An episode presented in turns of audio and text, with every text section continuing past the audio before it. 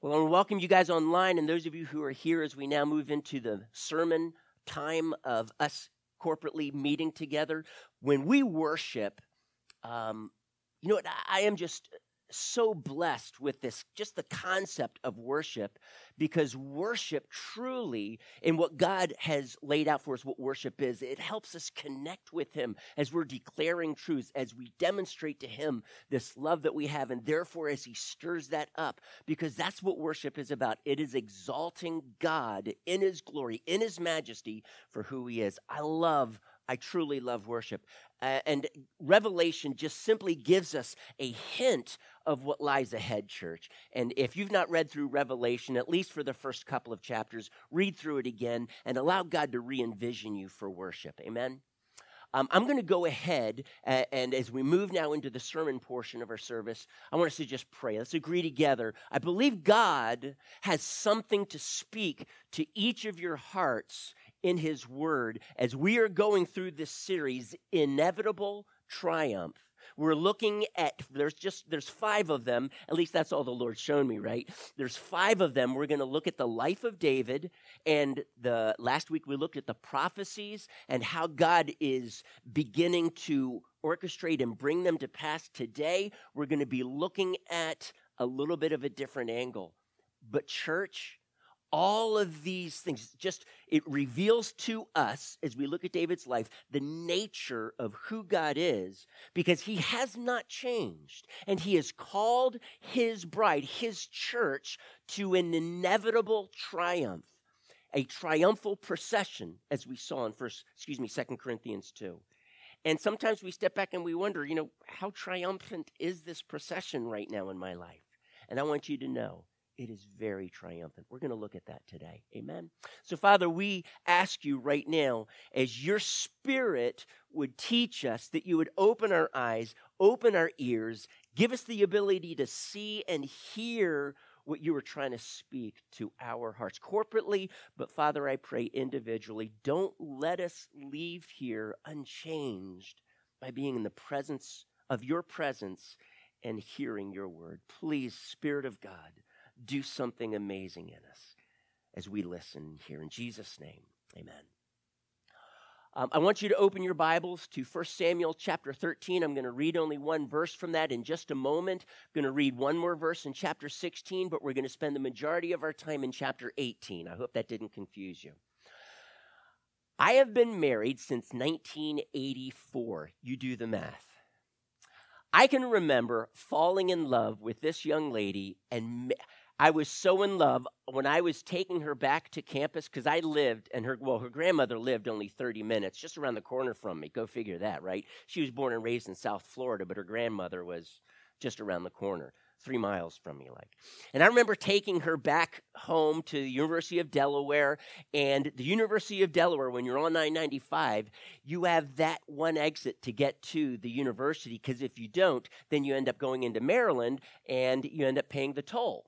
So I ended up so enwrapped, so captivated in my conversation with her, I ended up paying the toll, right? You, you understand what I'm saying? Um, I was just head over heels. And I just remember thinking, Lord, I've got to marry this girl one day. And um, I, so when we got married, after knowing each other for a little over two years, in 1984, our first year was nothing short of. It was hard. We began asking ourselves the question did we make the right decision in even getting married?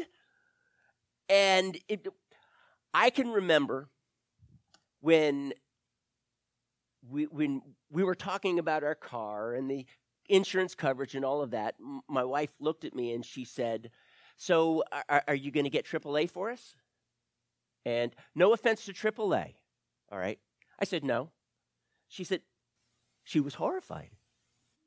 You, but, and I'm thinking, why would we get AAA? See, we have that in our insurance. We have two tows, blah blah blah. And she's my my dad, right? My dad always had AAA. So it's like, come on, you're, you're my husband. Get AAA, right? we had to work through this. Your experience was a whole lot different than mine.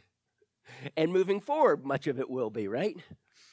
I realized that my wife and I were polar opposites. I mean, I kind of knew this before we got married, but when you're in the thick of life, I realized how very emotional she was. My wife is an emotional woman. I grew up with five boys, excuse me, yeah, well, four brothers, and a sister who is very much a tomboy, at least growing up, understand. And she put me on my place. She's eight years older than me. She can't beat me up now. But back then, I would never give her the chance. And so she kept me in line, right? And when, when we were upset with one another, right, we fought. When we, when we got into arguments, it was knock down, drag out, let's go outside, we're going to argue. And it was, but as soon as we were done, okay, we're good. We're arms around each other, we're best buds. And my wife was nothing like this. there was a tendency to hold grudges, okay? But she has learned since no silent treatment, that's not fair. But I was just thought, who is this woman I've married? You know, I fought so differently growing up. And I can I can also remember when we were doing going to a church i went to a very traditional church because that's what i grew up with. Not necessarily that i fit in but there was an opportunity for me to minister there. So wife you're to come along with me right? Well it was just really hard for her. And we had to work through this. Now we eventually were able to work things out but can i just say it wasn't just the first year all right it wasn't just the first year. The, who could you just raise? Are you married? Could you just raise your hand if you're married and and you, you or have been married? And you know what? Marriage is hard.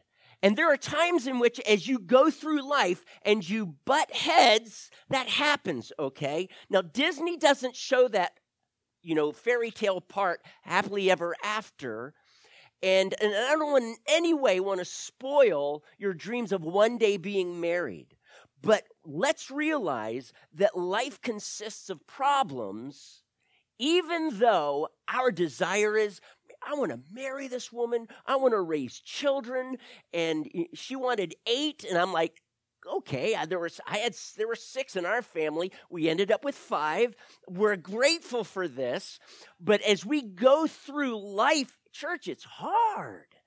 And we, I remember laying in bed some nights just thinking, okay, I'm not going to go to bed angry. God says, don't do that. But Lord, I got a lot of questions, a lot of questions. And I, there were times, at least in the very beginning of our marriage, I wondered, did we make a mistake? Because this is a whole lot harder than I anticipated, even as in love as I was with my wife, and I am to this day. You know what, church?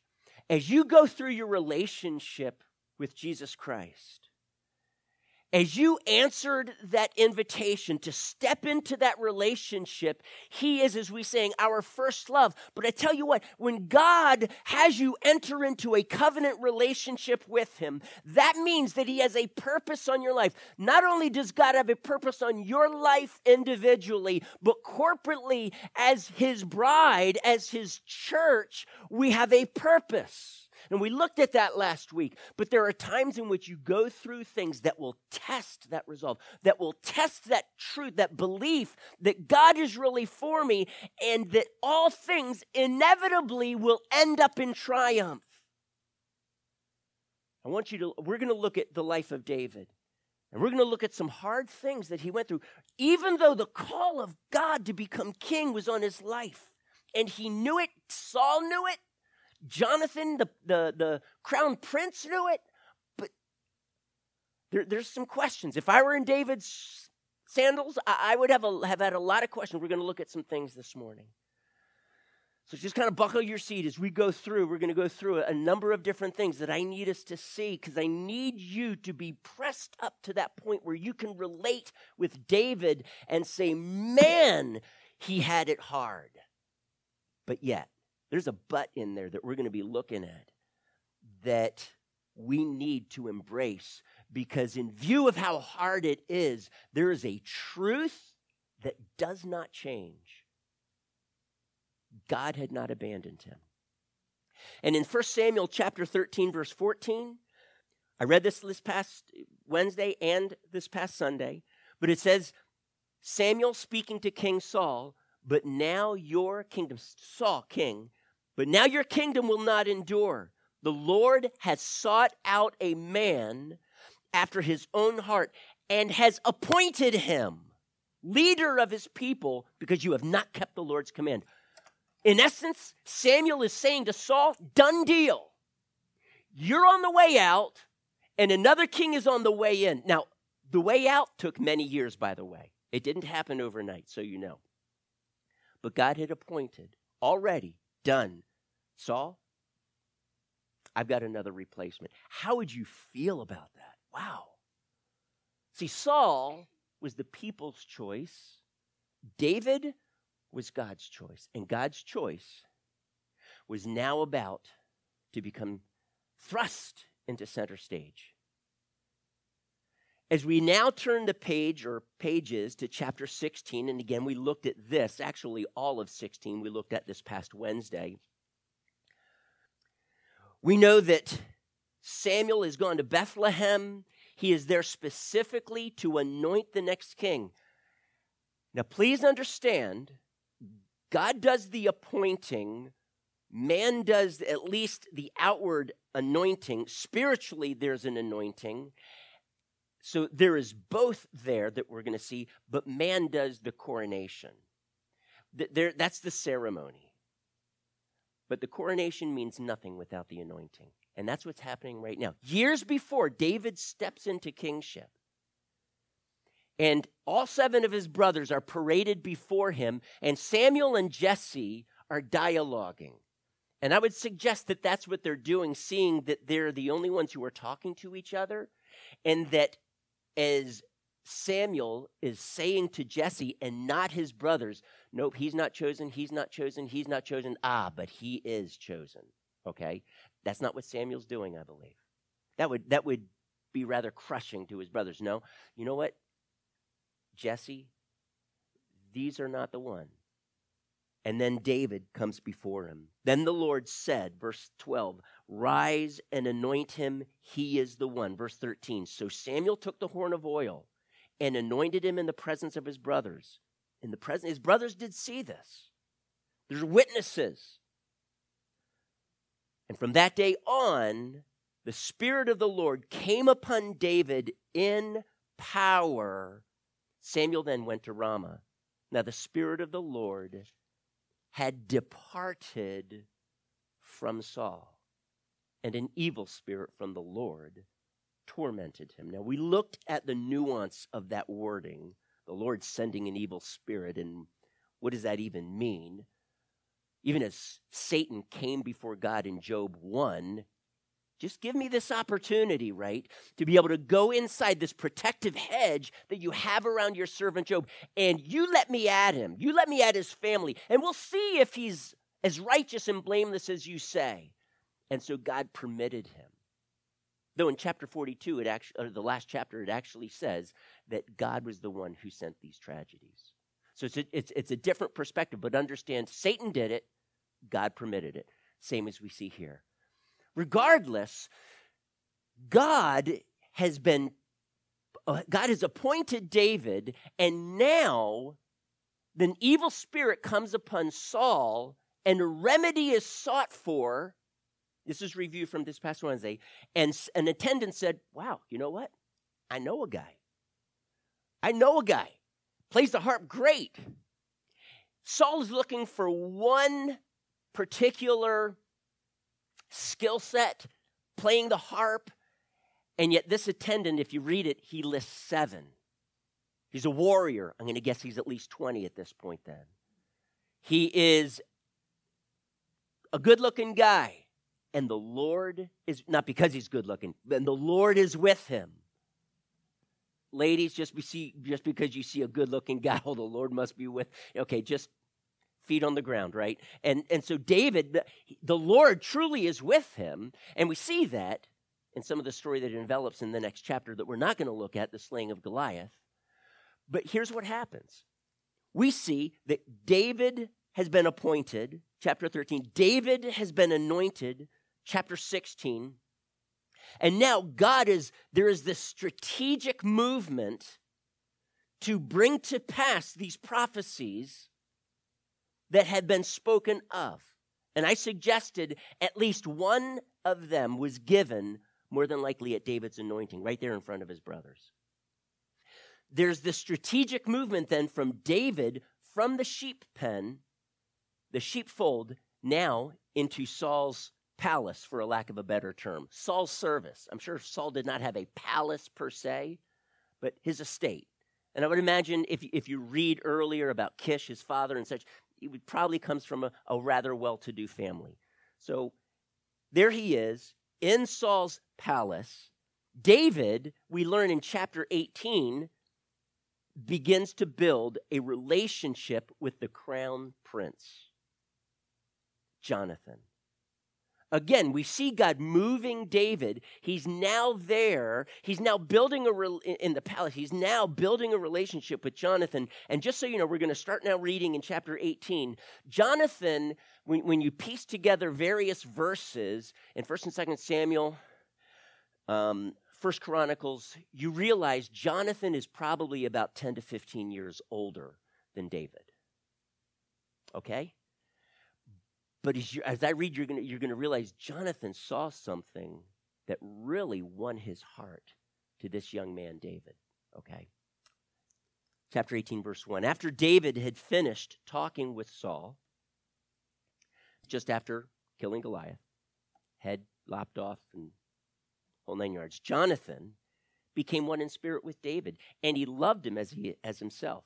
From that day, Saul kept David with him and did not let him return to his father's house. And Jonathan made a covenant with David because he loved him as himself. Jonathan took off the robe he was wearing.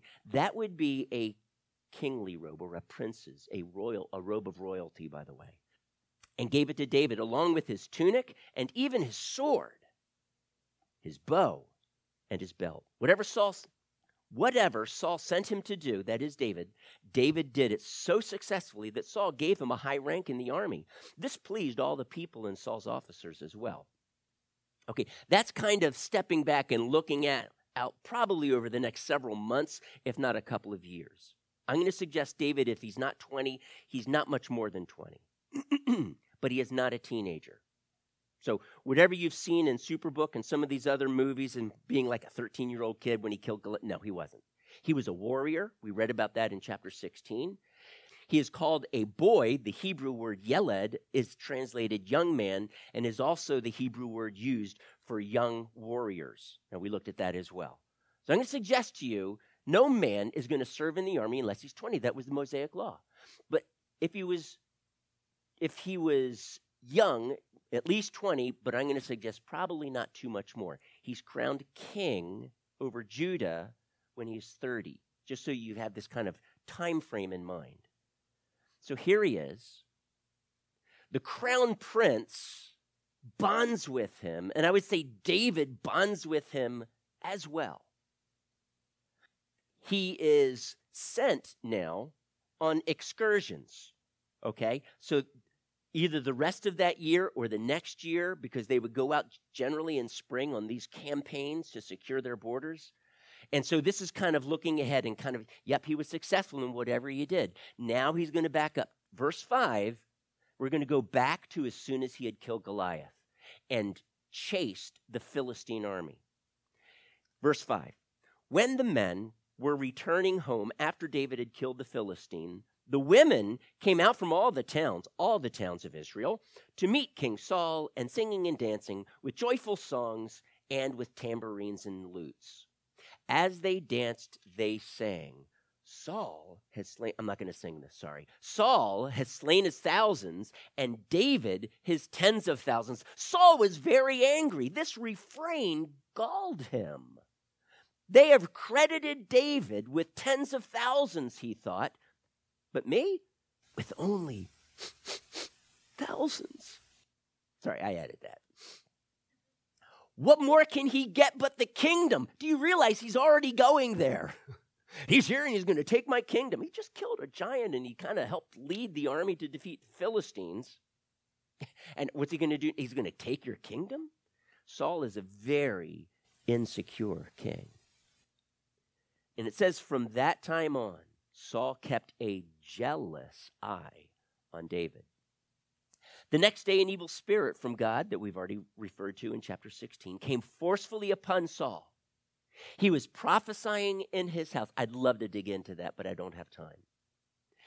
Saul was prophesying in his house while David was playing the harp, as he usually did.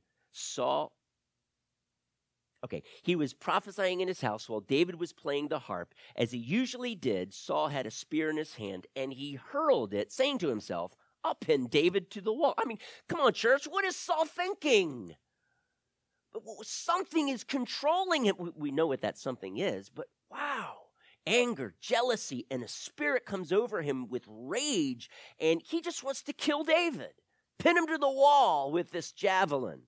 I, I would imagine Saul is pretty good with the javelin. But David eluded him twice.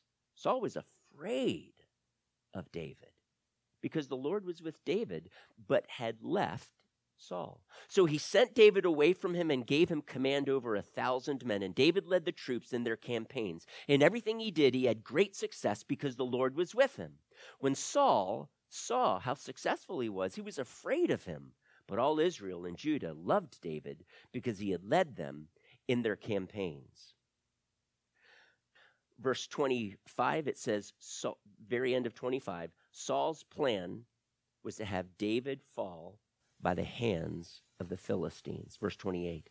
When Saul realized that the Lord was with David and that his daughter Michal loved David, Saul became still more afraid of him, and he remained his enemy the rest of his days.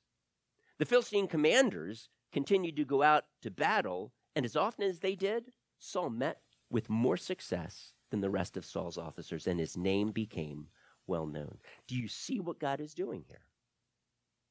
God not only has David become best friends with Saul's firstborn son, Jonathan, he now meets with more success than any other officer. Any other officer he eventually gets promoted to being a commander over a thousand. And Saul's heart is I'm going to promote him because maybe on the front lines, the Philistines will kill him and I won't have to. The next chapter, though, I'm not going to read it, but Saul does it again.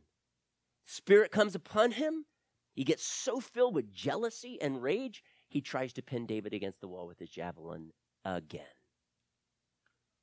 Philistines aren't doing a very good job. I'm going to have to step in. It seems like God is trying to protect him. The Lord is with him. Well, hello, Saul. Maybe you should not try to pin him against the wall because the Philistine soldiers and commanders couldn't do it. Maybe you can't either. Maybe, maybe God's hand is on David because there is a purpose in his life that no matter what enemy comes against David, he will not die, but fulfill every good intention on the Lord's heart. That has so much implication for you and God's church today. We'll get there in a moment. But what we see here is we see that now it says that he, that Michal, Saul's daughter, younger daughter, but Saul's daughter falls in love with David. Chapter 18, they get married I, won't get into the dowry at this time. I'll let you read that in chapter 18. Interesting. But let me say this he now is not just friends, buddy buddy with the crown prince. Now he is King Saul's son in law. God is doing something here. Saul hates it. He is having success everywhere he goes. 1 Samuel 22 14, we hear it on the lips of a priest that, that David has actually become the captain of Saul's bodyguard. Wow, God's favor is really upon him. But Saul's anger and his jealousy, he tried, the king tries to kill David. Saul feared David so that he would allow the Philistines to kill him if he couldn't. In verse 29, Saul became David's enemy for the rest of his life. Saul's life, not David's. David outlived Saul. His enemy. The, the, the king's number one enemy was this guy anointed and prophesied about and told to Saul, I've appointed another man, a man after my own, God's own heart. Maybe Saul at this point has heard some of the prophecies that we looked at last week. Maybe he recognizes Saul, excuse me, David is going to take my kingdom and I've got to defend it. In essence, I cannot let the word of God be fulfilled. Okay? Hang on to that thought. So David flees for his life as a fugitive. Chapter 19, I'm not going to get into that, but he flees for his life. Saul sends men to his house. He's married to the, to the king's daughter. And they come to the house and they are there to kill David. Michael gets wind of this and has him flee. In his free, fleeing, chapter 20, he goes to eventually 21, he goes to Achish, king of Gath, a Philistine. That's where he feigns madness. you know, you really have to be desperate as a fugitive to feign insanity. Now, this is, by the way, the same king that he serves a few years later. Okay? I'm not going to get into that today, but here he is. This is a low, low point in his life. If you want to read a little bit more about it, I would encourage you to read Psalm 34 and 56. Psalm 34, Psalm 56 that speak about this. But my focus is chapter 22. I want to read those five verses there. David left Gath and escaped to the cave of Adullam. When his brothers and his father's household heard about it, they went down to him there. All those who were in distress or in debt or discontented gathered around him and became their leader. About 400 men, excuse me, about 400 men were with him. Yes. Verse 3. From there, David went to Mizpah in Moab and said to the king of Moab, Would you let my father and mother come and stay with you until I learn what God will do for me? So he left them with the king of Moab, and they stayed with him as long as David was in the stronghold. The stronghold, by the way, is nomenclature for the cave of Adullam. We read in First Chronicles, I believe it's chapter 12, that many men start coming to David, except in that chapter it talks about the stronghold, the stronghold. I'm going to encourage you to read that chapter. God is at work. In David's lowest time of his life, God is still there. God is still kind of behind the scenes, moving the chess pieces around, if you will. I want to suggest to you something here. The cave of Adullam is probably David's lowest point in his life. Psalm 142 is a psalm about this. And in Psalm 142, David is basically saying, I am alone. No one cares about me. And that's a quote. And he asks God, and I quote again, rescue me. And then, once you rescue me, then the righteous will gather about me because of your goodness to me. And David's supposition is this you know, once people recognize the blessing of God upon my life and I'm not fleeing from my enemies, that's when people will gather about me. And I'm not going to dispute that that happens, but that is not what God did for David. God did not wait until his enemies were under his feet. God said, Nope, David, you feel alone. I'm going to send the men to you now. Isn't there something in our hearts sometimes, you know, maybe at work, where we we kind of feel persecuted or just people looking down on us, maybe because we're Christians, and we just say, you know what, God, if you would just bless me, then they would know the truth of Christianity. Then they would know that I'm a child of God. And sometimes there's this something inside of us. Shh, prove to the people around me that you're for me. And that's kind of what David is feeling at this point. Just pour out your blessing upon me, and then everybody, maybe even including Saul, will know that you are for me. But it's at this lowest point, God says, Nope, David, I'm not doing, I'm not waiting on this. I'm going to bring the men. Actually, 400 men to David. And what type of men were they? I'm sure David was saying, Give me, give me some support here, God. I'm alone. And how did God show his support? He sent 400 men. Are you ready for this? Here is how they are described in distress. Now, I don't know about you, when you're in distress, being a good follower is really hard. You tend to complain, you tend to see the faults.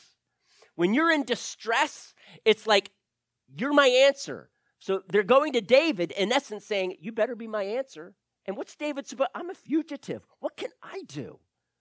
So great. That's the type of people that came to him. Those who were looking for David to be the answer. And at that time, he's thinking, There's no way I can. Thanks so much, Lord, for bringing all those people in distress.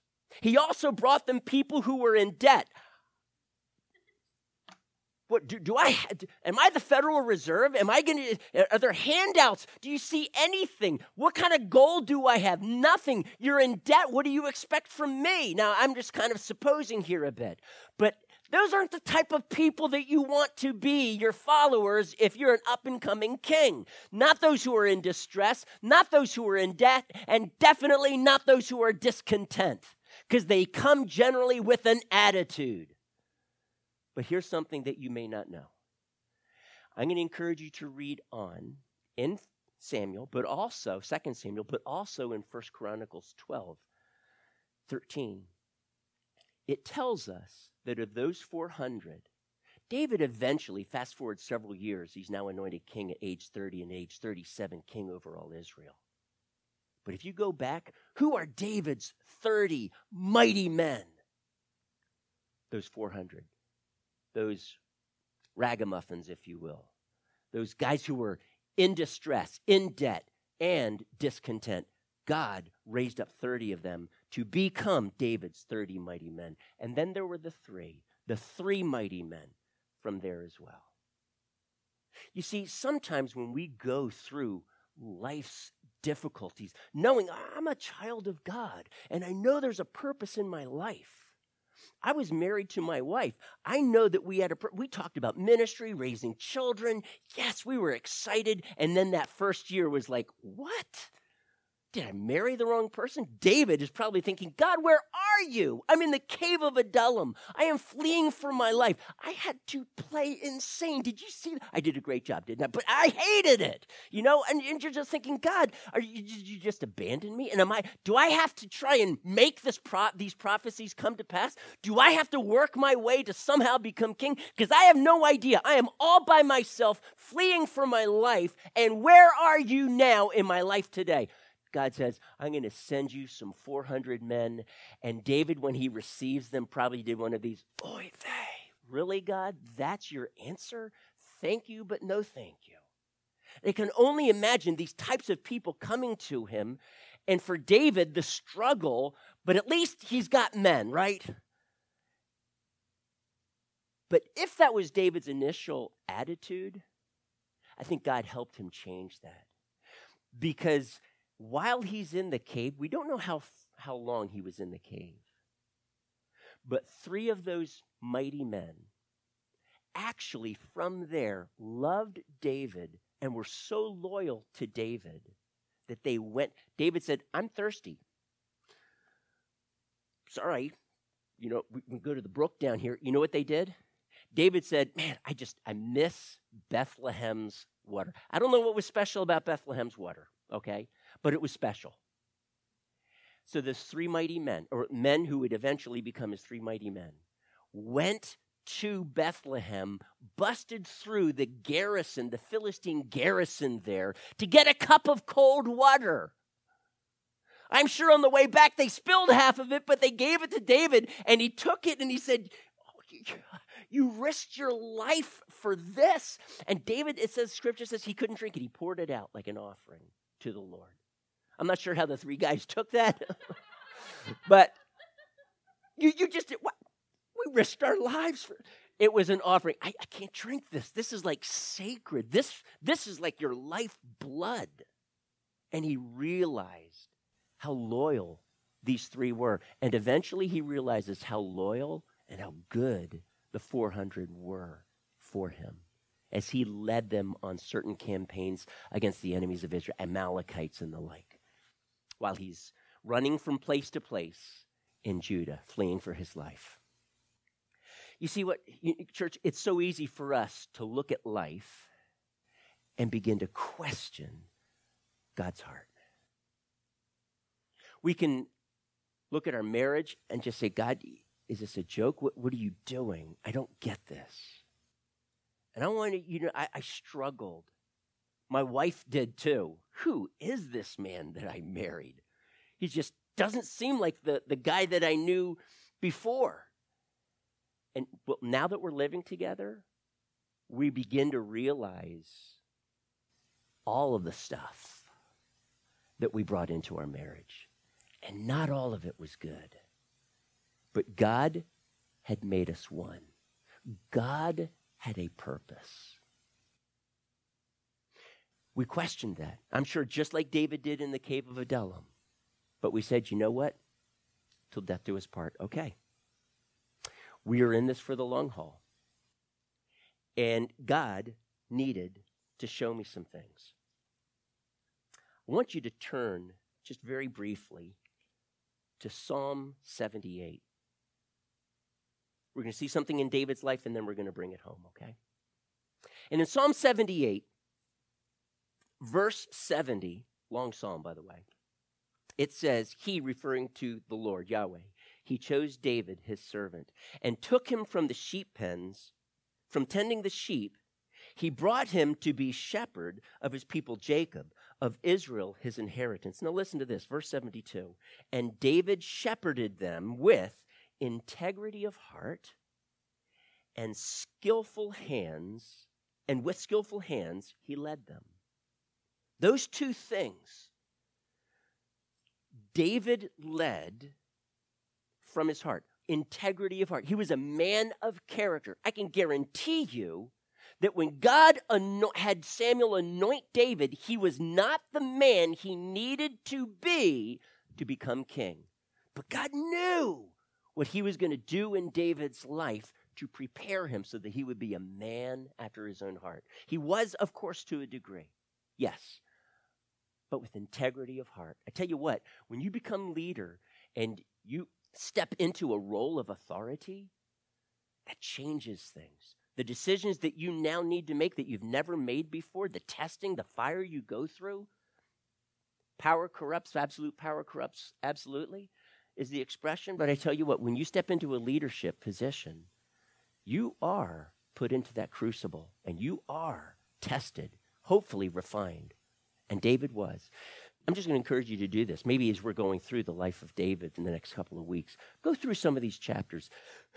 Excuse me. Begin to ask this question Why did God allow this, this, this? And you may not be able to get an answer, but try and look for it. How could God, how might have God built integrity of heart into David? The second thing is that he also led with skillful hands. I'm going to tell you right now that God is in this process of what you're going through. He is imparting character, but He is also imparting skill. Usually, when we go through hard times, most Christians, and this is unfortunate, we ask this question generally because we do not fully grasp or apprehend the grace of God. Our first question is God, why are you punishing me? Right? usually that's the question that we ask. That's the question that Job's friends asked Job. And even though there's an entire book devoted to this, the church today generally still doesn't get it. Now, don't get me wrong, God does bring discipline. Punishment is both corrective or punitive. There is no reason for punitive punishment for any Christian. Jesus took that wrath, that punishment upon himself. The only type of punishment or discipline, if you will, is corrective. It's fair enough to ask God, are, are, you disciplining me? Are you trying to correct something? Can I just share this with you? If you're struggling with this today, God, this bad thing that's, or these bad things that are happening, are you trying to discipline me? When I would discipline my children, take them into the, the bathroom, there was a process that I went through. I never took them in there, bend over my knee, spank, spank, spank, spank, spank. Okay, you're done. I would never do it that way. I always wanted to extend love. There was a purpose that I needed to explain to them every single time. And I would ask them, why is daddy spanking you right now? I needed to hear from them what they understood. And if they didn't understand it, I explained it to them. I needed them to know why they were being disciplined. And once they were we were done, I would almost always I would pray with them and I would say, "Okay, and how much does daddy love you?" And my kids would say, "This much." Around the world a million times. And I'd correct them, "Nope, a million and one." Okay. Okay, and from here around the world to you got it. And so I, I wanted them to just understand Daddy really loves you. I don't like doing this, but it's for your good. I always explain the purpose. Can I just share with you? If you're going through something and you think it's of a disciplinary nature, God is going to show you. That is, that is the heart of a father. He's going to show you what it is for. Don't, don't look for skeletons in closets. In other words, don't try and, I mean, honestly, we always do wrong things. We sin, a thought, an action, a word, ah, blew it again. And, and we feel like God has this proverbial hammer that he's constantly bringing down. And I need you to understand the grace of God and his unfailing love for you much of what we go through is not just to simply bring correction. Discipline, when I was a young man, there were certain things that God disciplined me think there were certain things that my coach would discipline me. There were certain things that i did to discipline myself. You know where i'm going with this? Because discipline many times is not just have to do with character but it has to do with building something in me. I was an athlete, so I had to train. That was that took discipline. Character of heart or integrity of heart and skillful hands. If we're going to use the word discipline, it's not just it's not just uh, corrective, but God is wanting to build something in your heart. What would what might He be building in your heart today?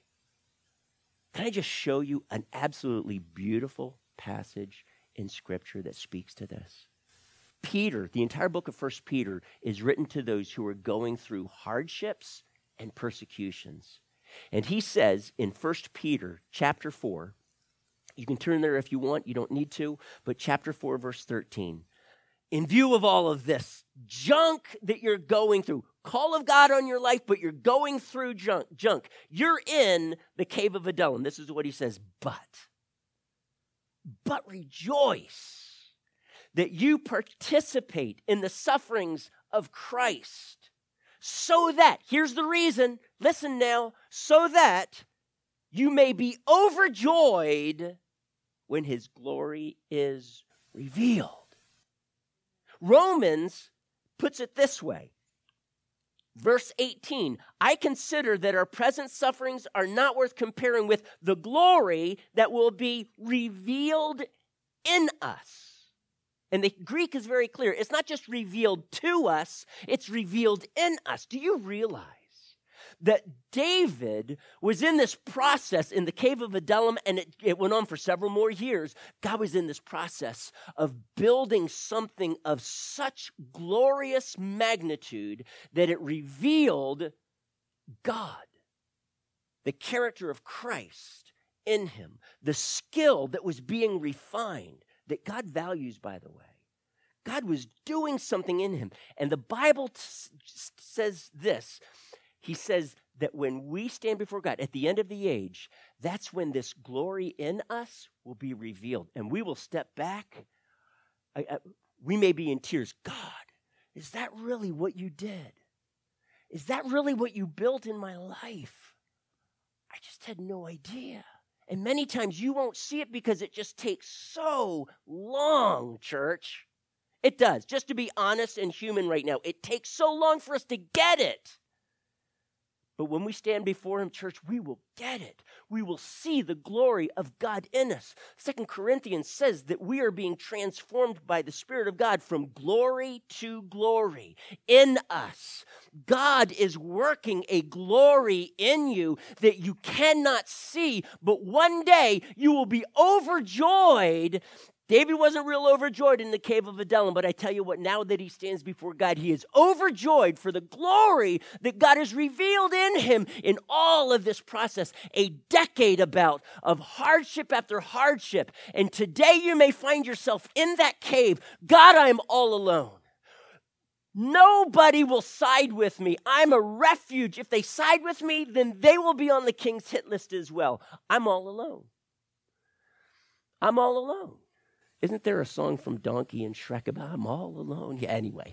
God, poor me. And yet God says, mm, Oh, David, I'm going to reveal such, so much of my glory in you in this process.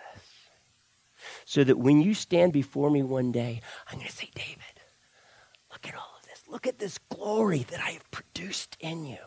Look at these men that you, by allowing the Spirit to work through you, and it took so much for me to refine you to do this, but look at all the people you impacted. You had such a kingdom mindset, and it wasn't just your kingdom, it had to do with the kingdom of God. So David shepherded them with integrity of heart, and with skillful hands, he led them. Church, right now, you may be asking, God, do you really always lead us in triumphal procession? Because that's what Scripture says. This marriage, that first year of life, it was like, God, this doesn't feel like triumphal procession, in my opinion. But can I say, there was just so much more that God needed to do in me. It had to do with character, it had to do deal with now standing on my own, leading my home so that one day I would lead a church or, you know, lead kids, not just a wife. I needed to get things squared away financially and just think responsibly, at least more responsibly. There were skills that God needed to give me that I had to work at, but there was a heart. I needed to understand. I was married to a woman who was so very different than myself. And because of that, I've been able to grow so much more than if I were to be married to someone more like myself.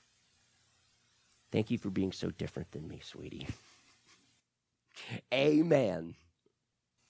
Today, instead of asking the question, God, where are you?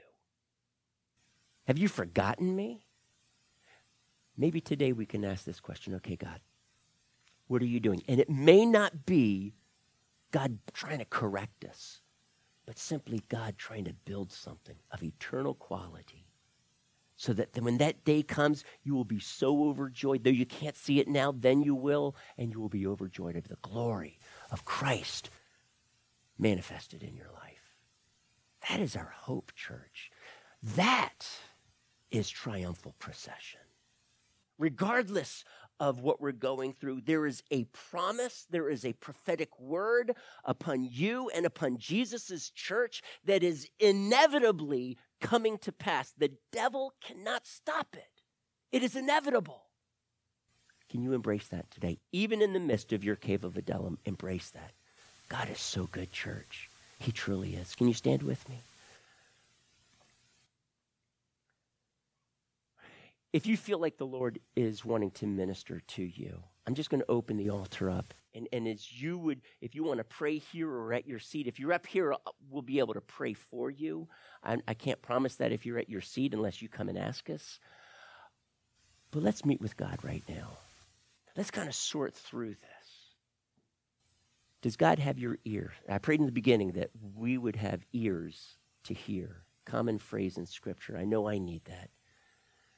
Can we hear what he's speaking to us right now? Can we respond? Let's pray. Father, I, I just ask you, Lord. I don't know all the emotions and all the questions that David had. I can kind of guess, but it was hard. But he knew this that you were with him. He was rock solid on that. Maybe at times his feet wavered. For some of us today, that's where we're at. In what we're going through personally, or what our family is going through, or what our church right now is going through. What Jesus' church worldwide is going through. But Lord, this we know. You are good. Your love is unfailing. Help us to grasp this today, God. You have not abandoned us. Bring your good pleasure to pass in my life. And I just thank you right now. It is good. It is good. Comfort our hearts with this, God. Reveal this glory in us, whether we see it or not. And I'm just asking you, Lord, bring your word to pass. Do it swiftly. Do good things. Help us as a mom or as a dad, as a business owner, an employee, to shine Jesus and make your kingdom known. That's your heart. Mm. Work so deeply in us, God. We just surrender it to you. All of this stuff, we surrender it to you. Thank you, Father. You love us. You've not left us alone. You have given us a hope and a future. The devil cannot stop that. Your set purposes, he cannot overcome. Bring them to pass in my heart and keep me humble Keep me focused and completely reliant upon you. Always, God. And if ever I stray from that, bring me back to that place where I am completely dependent upon you. You did this for David. Do it for me. Do it for us, God, please. Thank you. In Jesus' name I pray.